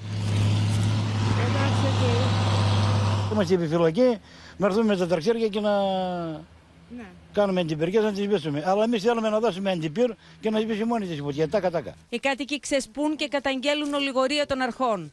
Αύριο θα είναι απέναντι στην Ιταία και θα τρέμουν από την Ιταία και μπορεί να σηκωθεί και το χωριό αύριο. Α, έτσι που, που, που ξεκίνησε το κακό. Σε εσάς μήνυμα 112 ήρθε; Δεν ξέρω, εγώ δεν γνωρίζω από 112. Εμείς πήγαμε τώρα και ήρθε ένας ωραίος με μια αγκαλιά γαλώνα και τον είπαμε και μάντα στο αυτοκίνητο. Εγώ δεν έχω καμιά εντολή. Η ώρα είναι 5 το απόγευμα και οι κάτοικοι μαζί με την πυροσβεστική δημιουργούν την τελευταία γραμμή άμυνας 800 μέτρα από το χωριό, έτσι ώστε να γλιτώσει από την πυρηνή λέλαπα ο οικισμός της Ιταία. Στη Σικοράχη τα εναέρια μέσα χάνονται μέσα στους πυκνούς καπνούς. Έχουμε κάποιες αναζωπυρώσεις με τις ε, μεγαλύτερες να εντοπίζονται ανάμεσα στους ε, οικισμούς Σικοράχη ε, και Κύρκη. Είναι ουσιαστικά στο βόρειο τμήμα του Εύρου και βλέπετε τώρα πίσω στο βάθος το πώς πυκνώνουν ε, οι καπνοί. Είναι η στιγμή που τα αεροσκάφη Ελτράκτορ έχουν προσγειωθεί στο αεροδρόμιο Δημόκριτος της Αλεξανδρούπολης και γεμίζουν νερό από τις δεξαμενές προκειμένου να κατασβέσουν τη μεγάλη πυρκαγιά που καίει στο δάσος της Δαδιάς. Το αεροδρόμιο της Αλεξανδρούπολης έχει γεμίσει με αεροσκάφη που εφοδιάζονται συνεχώς με νερό από δεξαμενές. Οι πιλότοι είναι έτοιμοι για να ρεχτούν και πάλι στα μέτωπα της πυρκαγιάς. Από την πρώτη στιγμή που ξέσπασαν οι πυρκαγιές στον Εύρο, έχει σταθμεύσεις στο αεροδρόμιο Δημόκριτος της Αλεξανδρούπολης ο Όλυμπος με την κωδική ονομασία. Είναι το συντονιστικό κέντρο του πυροσβεστικού σώματος. Πάμε ζωντανά στον Εύρο, κυρίες και κύριοι, να συναντήσουμε την Αναστασία Αργυριάδου. Φλέγεται ο Εύρος για έκτη μέρα, το δάσος της Δαδιά και είσαι στην Ιταία και θα μας δώσεις τις τελευταίες πληροφορίες από εκεί. Είναι βόρεια από τα Κύλα, α, από εκεί που ήσουν στο με, πύρινο μέτωπο χθες και πιο κοντά στην καρδιά του δάσους της Δαδιά. Ουσιαστικά, Νίκο, διασπάστηκε το μέτωπο στα κύλα και έφτασε από το πρωί εδώ στην Ιταία. Και όπως είδατε και στο βίντεο, έχει στηθεί στα 800 μέτρα από τον οικισμό ε, αυτή η τελευταία γραμμή άμυνας. Βλέπετε λοιπόν τα πυροσβεστικά οχήματα, τα οχήματα του Δήμου αλλά και των ε, κατοίκων. Θα τα δείτε σε λίγο, θα σας τα δείξει ο Δημήτρης Οτσιοπλός. Ε, έχουν στήσει αυτή την τελευταία γραμμή άμυνας, έτσι ώστε να μην απειληθεί ο οικισμός, το χωριό. Πίσω βλέπετε κατακαίει. Κατακαίει παρθένο δάσος. Βλέπετε το πυκνό καπνό. Ευτυχώς η άνεμ είναι σύμμαχος ε, της περιοχής, διότι όπως μας έλεγαν και οι κάτοικοι, εάν φυσήξει βορειοδυτικός άνεμος, σε πέντε λεπτά ε, η φωτιά θα έχει μπει μέσα στο χωριό. Αυτή τη στιγμή καίει, αλλά δεν έχει μεγάλη δυναμική. Εδώ λοιπόν τώρα ο καλός σας συνάδελφος, ο Δημήτρης Τσιόπλο, σας δείχνει όλο αυτό το μηχανισμό που έχει στηθεί από κατοίκους ε, κυρίως, αλλά και από το Δήμο και από την ε, πυροσβεστική. Αυτό είναι το μέτωπο που ανησυχεί τις αρχές. Όπως επίσης και στα κύλα, φοβούνται εκεί, έχει αναζωπηρώσει και φοβούνται ε, μην φτάσει η φωτιά στο χωριό Μελία, όπου χθες δεν απειλούνταν, όμω σήμερα είναι ορατή απειλή στο χωριό και εκεί έχει στηθεί για μεγάλη επιχείρηση. Αναστασία Αργυριάδου, μακάρι να αντιμετωπιστεί η φωτιά, γιατί είναι. στο ύψος του οικισμού της Δαδιά. Δεν ξέρω αν έχουμε και χρόνο δεν, να δώσουμε Δεν έχουμε λόγο χρόνο, αλλά πραγματικά είναι θλιβερό ότι καίγεται το Εύρος για έκτη μέρα και ότι το δάσος της Δαδιά για τέταρτη μέρα είναι στις φλόγες, ενώ πέρσι είχαν ήδη καεί 45.000 στρέμματα σε αυτό, τον πολύτιμο, σε αυτό το πολύτιμο οικοσύστημα. Να σε ευχαριστήσουμε, Αναστασία Αργυριάδου. Και μια και μιλάμε για τον Εύρο, σύμφωνα με τον Κοπέρνικο, είναι η μεγαλύτερη φωτιά τα τελευταία χρόνια στην Ευρώπη. Πάμε να δούμε τα συνολικά στοιχεία, κυρίες και κύριοι, από το Ευρωπαϊκό Παρατηρητήριο Δασικών Πυρκαγιών, διότι είναι πραγματικά αποκαρδιωτικά. Μέχρι τώρα, μέχρι χθες το βράδυ, είχαν καεί στη χώρα μας 1.200.000 στρέμματα. Είναι η τρίτη μεγαλύτερη καταστροφή που έχει κατα... Ε, καταγραφεί στη χώρα μας. Η δεύτερη ήταν το 2021, πρόπερση, θυμάστε, με την Εύβοια. Στην Εύβοια είχαν καεί 500.000 στρέμματα. Ήταν συνολικά στη χώρα μας πρόπερση 1.300.000 στρέμματα. Και η μεγαλύτερη καταστροφή ήταν το 2007 με την Ηλία για τους δεκάδες νεκρούς. Ήταν 2.700.000 στρέμματα. Πάμε να δούμε τώρα τα επιμέρους ε, στοιχεία για το φετινό ε, καλοκαίρι. Ω χθες το βράδυ είχαν καεί 700.000 730.000 στρέμματα τον Αύγουστο συνολικά στη χώρα μας και τον Ιούλιο 520.000 στρέμματα. Τεράστια καταστροφή, θυμάστε τις μεγάλες φωτιές του Ιουλίου. Στον Εύρο τώρα έχουν καεί 617.000 στρέμματα. Η μεγαλύτερη καταστροφή που έχει καταγραφεί σε μία περιοχή, όχι μόνο στη χώρα μας, αλλά πανευρωπαϊκά. Και στην Πάρνηθα έχουν καεί πάνω από 50.000 στρέμματα μέχρι στιγμής και να σημειώσουμε ότι τα 1.200.000 στρέμματα είναι τρεις φορές ο, ο μέσος όρος των πυρκαγιών στη χώρα μας τα τελευταία καλοκαίρια, τα τελευταία 20 χρόνια. Συνήθως καίγονται 400.000 στρέμματα το χρόνο κάθε καλοκαίρι. Και να δούμε και εικόνες από δορυφόρο για να καταλάβουμε το μέγεθος καταστροφής, για να δούμε πώς καλύπτεται η χώρα μας από ένα πυκνό νέφος. Είναι μαζί μας και ο Κλέαρχο Μαρουσάκης να μας βοηθήσει. Καλησπέρα, Κλέαρχε. Καλησπέρα, Νίκο. Ε, καλύπτεται η χώρα μας, πώς βλέπουμε από τις εικόνες από το δορυφόρο που δεν έχουμε ξαναδεί, από ένα πυκνό νέφος. Σχεδόν δεν φαίνεται η Ελλάδα από τους καπνούς, οι οποίοι φτάνουν ως τη Μάλτα. Οι καπνοί από τις φωτιές στη χώρα μας έχουν φτάσει κλέαρχη ως τη Μάλτα. Αυτό Νίκο σημαίνει γιατί έχουμε πολύ δυνατούς βορειοανατολικούς ανέμους και από τις φωτιές του Εύρου αλλά και της Αττικής Φεύγουν λοιπόν αυτά ε, τα σύννεφα καπνού και λιμνάζουν μέσα στο Ιόνιο και φτάνουν μέχρι και τα νοτιότερα τμήματα της Ιταλίας, όπου εκεί αλλάζει η ατμοσφαιρική κυκλοφορία. Οι οποίοι άνεμοι, θα δούμε τώρα το, τις, τα αναλυτικά στοιχεία, ξεπέρασαν και σήμερα τα 9 αποφόρου σε κάποιες περιοχές. Βεβαίως. Και σήμερα και λοιπόν, εδώ είχαμε, και εδώ είχαμε έντονες δρεπές ανέμου. Το καλό βέβαια της όλης υπόθεσης είναι ότι σιγά σιγά έχουν αρχίσει και περιορίζονται χρονικά αυτά τα διαστήματα με τις έντονες εξάρσεις. Βλέπετε λοιπόν ότι και προς την Κάριστο σήμερα προσεγγίσαμε τα 9 με 10 μποφόρ και στην Τίνο, κοντά στα 9 μποφόρ και στην Πάρνηθα. Πάλι είχαμε έντονες ρηπέ, 8 με 9 μποφόρ, όπω επίσης και στην περιοχή της Πεντέλης. Μία έτσι ημέρα η οποία ναι, μεν χαρακτηρίστηκε από μία αρέωση γενικά των έντονων ρηπών ανέμων, αλλά παρόλα αυτά και αυτές οι ρηπές δημιουργούν προβλήματα σε συνδυασμό και με το καιρό που διαμορφώνει να η ίδια δούμε, Κλέαρχε, τι μας περιμένει τις επόμενες ώρες. Εάν Βεβαίως. θα ασθενήσουν οι άνεμοι. Βεβαίως, Νίκο. Τις επόμενες ώρες έχουμε γενικά ευχάριστα νέα. Βεβαίως, είχαμε και μπουρίνια προς τη Βόρεια Ελλάδα. Ευχάριστα λοιπόν τα νέα. Βλέπετε σιγά σιγά υποχωρούν οι χρωματισμοί καθώς πηγαίνουμε μέσα στη νύχτα και περιορίζονται αυτοί οι χρωματισμοί προς το κεντρικό Αιγαίο. Άρα λοιπόν, ναι, μεν θα υπάρχουν κάποιες ρηπές σε ό,τι αφορά τους ανέμους, ιδιαίτερα σε ορεινές και ημιορεινές περιοχές. Παρ' όλα αυτά, αυτές οι ρηπές θα κάνουν αισθητή την παρουσία τους σε πολύ έτσι αραιά χρονικά διαστήματα. Στην να Αττική; δούμε όμως τώρα ότι και στην Αττική θα πάμε καλά μέσα στη νύχτα. Α, όμως, για πάλι, αύριο, αύριο όμως, βεβαίως, καθώς θα πηγαίνουμε προς μεσημβρινέ και απογευματινές ώρες,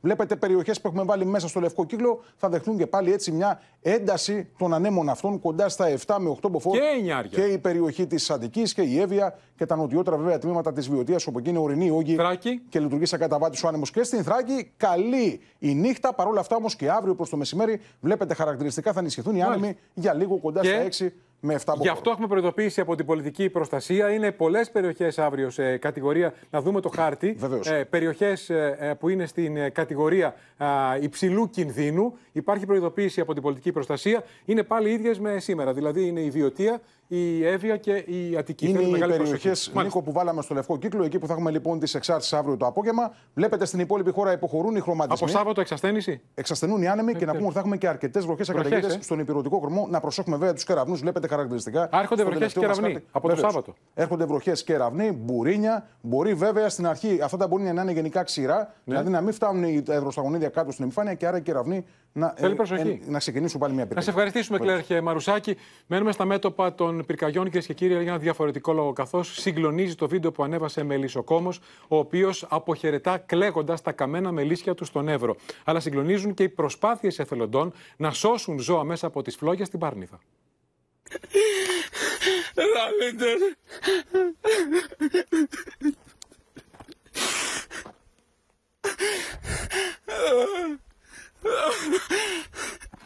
Αυτά εδώ έμεναν και πετάνε. Ο μελισσοκόμος Γιώργος Καραφιλίδης κλαίει με λιγμούς για τα κορίτσια του που δεν είναι άλλα από τις μέλισσές του. Τι τράβηξαν πετάνε. Για μένα σηκάσεις και πετάνε.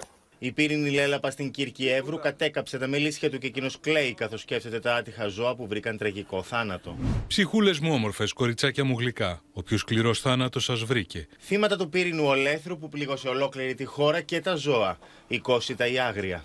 Από τον Εύρο στην Πάρνηθα, οι εθελοντές έσωσαν όσα μπορούσαν. Στη Μονή Κλειστών, μια ομάδα εθελοντών εντόπισε από τα γαυγίσματα κουτάβια μέσα στα καμένα. Ήταν μέσα με εγώ, παιδιά. Ε, έχει και άλλα ζωάκια. Είναι άλλα τρία εδώ κάτω και πάμε να βγάλουμε άλλα δύο. Ο Λεωνίδας Ρόδης κινδύνευσε στις φλόγες για να σώσει ένα σκύλο, ένα γαϊδουράκι και ένα άλογο. Αυτός που βλέπετε να τρέχει μέσα στις φωτιές για να σώσει τα πλάσματα, αυτά είναι ο άνθρωπός μου. Δεν θέλω ήρωες. Θέλω τον άνθρωπό μου ασφαλή και υγιής στο σπίτι μας. Η Σπυριδούλα Πατήλα, εθελόντρια στο Δημοφιλής, φόρτωσε στο αυτοκίνητό της όσα ζώα μπορούσε να σώσει. Εκείνη τη στιγμή δηλαδή τα βάζεις όπου νιώθεις ότι θα είναι πιο ασφαλή. Εγώ στο δικό μου αυτοκίνητο είχα χελώνες.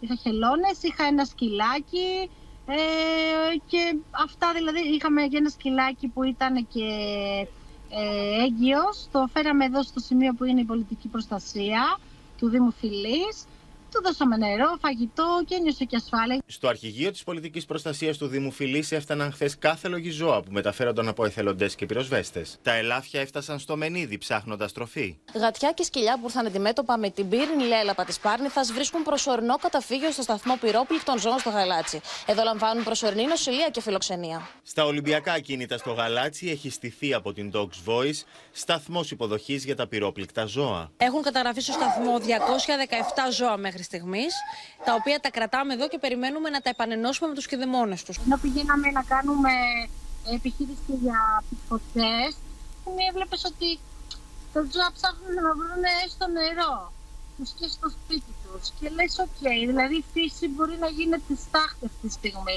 Θα γίνει και η ανθρωπιά μας στάχτη. Αυτό είναι πολύ σημαντικό μήνυμα. Μπράβο σε αυτούς τους ανθρώπους που σώζουν ζώα μέσα από τις ε, φλόγες, ανυπεράσπιστα, ανήμπορα ζώα. Πάμε τώρα στα νεότερα, στην υπόθεση με το άθλιο βίντεο, το ρατσιστικό βίντεο με τους 13 μετανάστες, τους οποίους ε, ανέβασε ε, στα social media κάτοικος της Αλεξανδρούπολης, λέγοντας ότι ήταν ύποπτη για εμπρισμό. Υπάρχουν εξελίξεις. Κατηγορούνται και ο ίδιος και οι άλλοι δύο που τους κλείδωσαν σε τρέιλερ και ανέβασαν το, το βίντεο αυτό, αλλά και οι 13 για εμπρισμό. Ο ίδιος δίνει τις δικές του απαντήσεις, λέγοντας δεν είμαι ρατσιστής ούτε φασίστας. Κοιμόμαστε μία βόλτα από τη Χιλή μέχρι Σκοπό Βολής έχω φορτώσει 25 κομμάτια Η ανάρτηση στα social media που έκανε το γύρο του διαδικτύου με τους μετανάστες κλεισμένους σε ένα αυτοσχέδιο κρατητήριο και σχόλια μίσους προκάλεσε την άσκηση ποινικών διώξεων τόσο σε βάρος του αυτόκλητου σερίφη όσο όμως και των μεταναστών. Ο πολίτης κατηγορείται για σειρά δικημάτων όπως αρπαγή με ρατσιστικά κίνητρα και παραβίαση προσωπικών δεδομένων, ενώ οι 13 μετανάστες για απόπειρα εμπρισμού και κατοχή εκρηκτικών υλών. Ο αλβανικής καταγωγής επιχειρηματίας από την Αλεξανδρούπολη, μιλώντας στο GR Times, υποστήριξε ότι η πράξη του δεν είχε ρατσιστικά κίνητρα.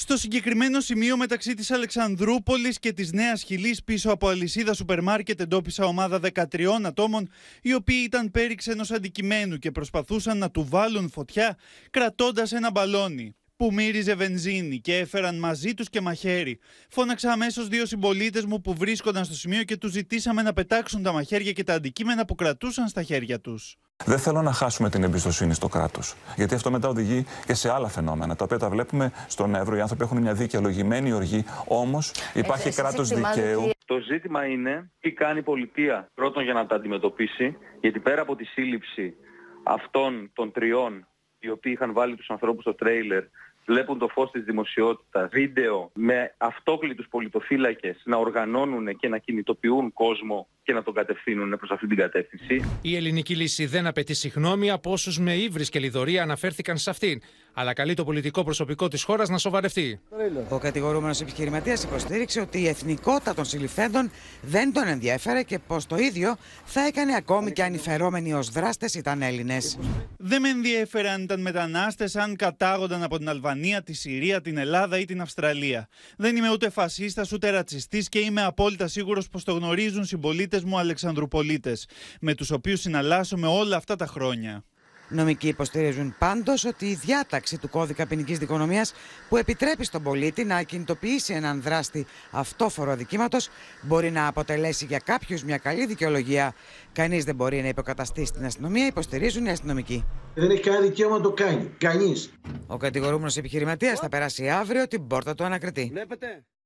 Και σφοδρή πολιτική σύγκρουση για τις πυρκαγιές και τις ευθύνες με την ε, κυβέρνηση να επικαλείται τα ακραία καιρικά φαινόμενα και ταυτόχρονα να κάνει λόγο για δεκάδες εμπριστές που συνελήφθησαν ε, και να παραδέχεται την ανάγκη επανασχεδιασμού και βελτιώσεων στο σύστημα αντιμετώπισης των πυρκαγιών. Η αντιπολίτευση από την πλευρά της κατηγορεί την κυβέρνηση για απόλυτη ανικανότητα στο επιτελικό κράτος. Την ανάγκη επανασχεδιασμού της αντιπυρικής πολιτικής αναγνωρίζει η κυβέρνηση, καθώς οι καταστροφικές πυρκαγιές μένονται για έκτη ημέρα σε κάποιες περιοχές. Και το ζήτημα της αποτελεσματικότητας του κρατικού μηχανισμού τίθεται εκ των πραγμάτων. Κάθε χρόνο πρέπει να γίνεται μια αξιολόγηση. Τι πήγε καλά, τι δεν πήγε καλά. Πέρυσι πήγαμε καλύτερα. Mm Φέτος δεν έχουμε πάει τόσο καλά όσο θα μπορούσαμε. Επαναλαμβάνω όμως σε ένα ακραίο καιρικά καλοκαίρι, το χειρότερο ιστορικά. Άρα πρέπει να καθίσουμε όταν λήξει η αντιπυρική περίοδος, να κάνουμε έναν απολογισμό και να δούμε πού μπορούμε να βελτιώσουμε τις επιδόσεις μας. Εγώ να σας πω ότι ναι, στο επίπεδο της συνεργασίας με τους Δήμους πρέπει να υπάρξει και, και άλλη βελτίωση. Η αντιπολίτευση καταλογίζει στην κυβέρνηση έλλειψη προετοιμασίας. Υπάρχει σοβαρότατη ανησυχία γιατί έχουμε πολύ μεγάλη αναντιστοιχία της κρισιμότητας της κατάστασης με τα διαθέσιμα μέσα και την προετοιμασία της πολιτείας. Συμφωνώ ότι έχουμε πολύ δύσκολες μετεωρολογικές συνθήκες, όμως αυτό δεν αντιστοιχεί στην ετοιμότητα που έχουμε και στην έλλειψη τελεχών στην πυροσβεστική. Είχε γίνει προετοιμασία πολύ μεγαλύτερη από ό,τι οποιοδήποτε προηγούμενο έτος. Προφανώς δεν έφτανε. Τα σπίτια μας κάηκαν. Στη Ροδόπη ο Νίκος Ανδρουλάκης άκουσε παράπονα κατοίκων που είδαν αβοήθητοι, όπως λένε το σπίτι τους να καίγεται. Ξεκίνησε, αλλά δεν ήρθε τίποτα να μας σώσει. Τίποτα. Πρέπει να υπάρχει εθνική συνεννόηση. Πρέπει να ακολουθήσουμε βέλτιστες ευρωπαϊκές πρακτικές. Να επενδύσουμε προφανέστατα στα εναέρια μέσα, αλλά ξαναλέω, το κλειδί αντιμετώπισης των πυρκαγιών στη χώρα μας και φέτος αποδεικνύεται ότι είναι η πρόληψη. Ερώτηση στο Ευρωκοινοβούλιο κατέθεσε το Κομμουνιστικό Κόμμα. Η Ευρωπαϊκή Ένωση και οι αστικές κυβερνήσεις φέρουν τεράστια ευθύνη αφού ό,τι αφορά στην προστασία των λαών είναι σταθερά μη επιλέξιμο με βάση την αντιδραστική αντίληψη κόστους-οφέλους. Ελπίζουμε έως το τέλος της ημέρας να πάνε όλα καλά και να σταματήσει εδώ το κακό που έχει βρει τη χώρα μας. Τέσσερα μόνο ελικόπτερα για 18. Ακούστε για 18 πυρκαγιές στη Θράκη. Πώς να σβήσεις φωτιές, βρε. Διάβημα στην εισαγγελέα του Αρίου Πάγου για τις πυρκαγιές και τις ευθύνες που μπορεί να υπάρχουν για κυβερνητικά, πολιτικά και υπηρεσιακά πρόσωπα κατέθεσε η Ζωή Κωνσταντοπούλου. Να πράξει τα δέοντα κατά το καθήκον της και τη θεσμική συνταγματική αρμοδιότητά της προκειμένου άμεσα να παταχθεί το ενεξελίξει έγκλημα σε βάρος της χώρας μας, σε βάρος του μέλλοντός μας. Τώρα, στο θέμα που κυριαρχεί στη διεθνή επικαιρότητα, το θρίλερ με τη συντριβή του αεροσκάφου που μετέφερε ήταν στη λίστα των επιβατών, τον ηγέτη τη Βάγνερ Πριγκόζιν έξω από τη Μόσχα, με τη Ρωσία να ανακοινώνει και επίσημα ότι είναι νεκρό, την Βάγνερ και του μαχητέ τη να λένε ότι το κατέριψαν οι Ρώσοι και να ορκίζονται εκδίκηση, και τον Μπάιντεν και τον Ζελένσκι να δείχνουν ω υπεύθυνοι για το θάνατο του Πριγκόζιν τη Μόσχα. Την ίδια ώρα υπάρχουν και σενάρια ότι ο Πριγκόζιν ζει. Пиздец, это беспилотник. Сбили, бабахнуло в два раза, взорвалось, падает. Ты посмотри, падает. А, Вон, около фермы. Το ιδιωτικό jet Embraer πέφτει ακυβέρνητο στο Τβέρ. Το αεροσκάφο με 7 επιβάτε και 3 μέλη του πληρώματο καταλήγει σε ένα χωράφι και τυλίγεται στι φλόγε. Σωροί επιβατών διακρίνονται στο βίντεο ντοκουμέντο στα φλεγόμενα συντρίμια. Η Υπηρεσία Πολιτική Αεροπορία ανακοινώνει πω ανάμεσα στου νεκρού είναι ο ιδρυτή τη μισθοφορική εταιρεία Wagner, Γευγέννη Πριγκόζιν, μαζί με το διοικητή τη οργάνωση Δμήτρη Ούτκιν και άλλα στελέχη τη Wagner. Ты думаешь, второй тоже мертвый? Ну, Один весь разорванный, а второй тоже? 1795 написано на крыле. το αεροσκάφο πετούσε από τη Μόσχα προ την Αγία Πετρούπολη και περίπου μισή ώρα μετά την αναχώρησή του ξαφνικά άρχισε να χάνει απότομα ύψο. This flight radar map shows the moment it disappeared. Russian emergency services are looking at two theories a possible explosion on the plane, and they're probing into the region's air defense systems По факту авиационного происшествия в Тверской области Главным следственным управлением Следственного комитета России возбуждено уголовное дело по признакам преступления, предусмотренного статьей 263. Στο αρχηγείο τη Wagner στην Αγία Πετρούπολη το κτίριο φωτίστηκε σε σχήμα σταυρού. Σε λογαριασμού στα μέσα κοινωνική δικτύωση τη οργάνωση, μαχητέ υποστήριξαν πω το αεροσκάφο χτυπήθηκε από ρωσικά συστήματα εράμινα και εκτόξευσαν απειλέ κατά τη Μόσχας. Много разговоров идет о том, чем будет заниматься Вагнер в данной ситуации. Мы скажем одно. Мы уже стартуем. Ждите нас. Όμω κάποιοι υποστηρίζουν πω ο Πριγκόζιν βρισκόταν σε ένα άλλο αεροσκάφο, το οποίο τελικά προσγειώθηκε στη Μόσχα, απορρίπτοντα όσα λένε οι ρωσικέ αρχέ για το θάνατο του αρχηγού τη Βάγνερ. Το Κρεμλίνο μέχρι στιγμή στηρίζει σιγή νυχθείω, ενώ την ώρα του δυστυχήματο ο Βλαντίμιρ Πούτιν, ο οποίο βρισκόταν σε εκδήλωση στο Κούρσκ, δεν ανέφερε το παραμικρό για τον Πριγκόζιν. За службу горжусь вами. И, конечно, еще раз от всего сердца поздравляю всех граждан России с 80-летием победы в Курской Στο Κίεβο, ο Βολοντίμιρ Ζελένσκι άφησε να εννοηθεί πω ο Ρώσο πρόεδρο εμπλέκεται στο αεροπορικό δυστύχημα.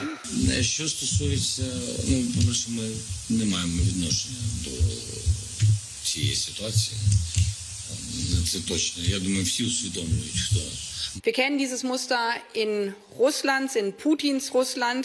Todesfälle und dubiose Selbstmorde, Fensterabstürze, die alle letztendlich unaufgeklärt bleiben. Στις Ηνωμένες Πολιτείες, ο Τζο Μπάιντεν θύμισε στους δημοσιογράφους τι είχε πει παλιότερα για το μέλλον του Πριγκόζιν μετά την απόπειρα ανταρσίας του κατά της ρωσικής στρατιωτικής ηγεσίας στα τέλη Ιουνίου.